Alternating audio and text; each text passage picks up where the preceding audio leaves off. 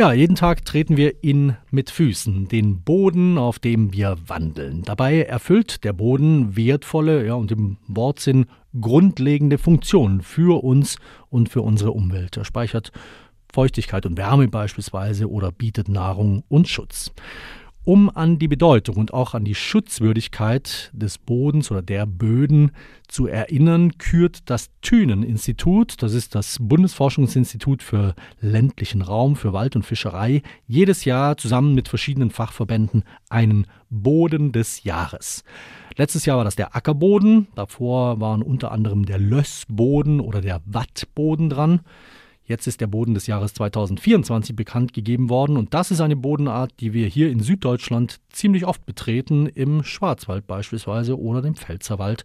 Der Waldboden nämlich. Was in dem so alles steckt, das hat sich meine Kollegin Alice Thielson zeigen lassen bei einem Waldspaziergang in der Nähe von Mainz.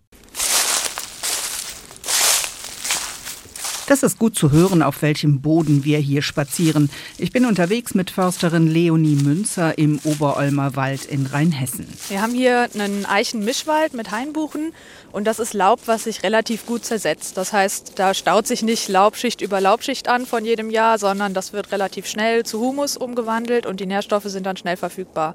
Wir sind zu einer Stelle marschiert, wo ein tiefer, senkrechter Schnitt in den Waldboden gemacht wurde und wo man genau das sieht. Obenauf eine dünne Schicht welkes Laub und darunter ein dunkelbrauner Streifen Humuserde.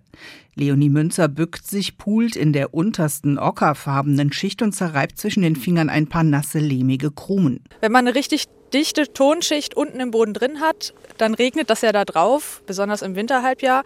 Und dann staut sich das Wasser da drauf und führt dazu, dass die Luft verdrängt wird. Dann haben wir Sauerstoffmangel und das ist ganz typisch, dass dann in den oberen Schichten sich Eisen rauswäscht. Das macht die Erdschicht darüber grau und das macht den Boden hier im Oberolmer Wald zu einem guten Wasserspeicher.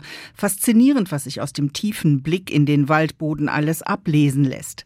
Der Fachfrau erzählt der Boden hier sogar, wie die Landschaft vor ewigen Zeiten mal ausgesehen hat. Also hier haben wir jetzt äh, Schichten in der Mitte, da hat sich mal Kies abgelagert. Das ist hier in der Gegend ganz oft so, dass hier irgendwelche Flussaltarme mal durchliefen, auch vor ganz, ganz langer Zeit, vor Millionen von Jahren. Und die haben dann halt ihr Geröll hier abgelagert. Und das sieht man jetzt noch im Boden. Was man an so einem Bodenaufschnitt nicht gut sehen kann, das ist die Artenvielfalt, die im Waldboden steckt. Von der Wühlmaus bis zum Einzeller. Würmer kennt ja jeder, der mal im Garten gebuddelt hat. Und natürlich auch ganz viele Insekten, Asseln, Springschwänze. Also ganz, ganz große Vielfalt. Eigentlich sogar mehr Arten als oben drüber. Das macht den Boden locker, die Mikroorganismen, die das Laub zersetzen, sorgen für Nährstoffe. Darüber freuen sich wiederum die Bäume. Am Waldboden lässt sich ablesen, was obendrauf wächst. Würden wir durch einen Nadelwald spazieren, würde es unter unseren Füßen nicht rascheln, sondern eher knirschen, beschreibt es Leonie Münzer. Und ein Boden nur mit Nadeln bedeckt, versauert. Wir bleiben stehen. Die Försterin zeigt auf eine kleine freie Fläche, etwas bucklig, voller Laub. Das hier ist eine Stelle, da sind Hügelgräber unter der Erde. Die wurden auch mal ausgegraben und das ist eine andere wichtige Waldbodenfunktion, weil Wald ein Schutzort ist für Kulturdenkmäler. Und die liegen ganz oft auch unterm Boden.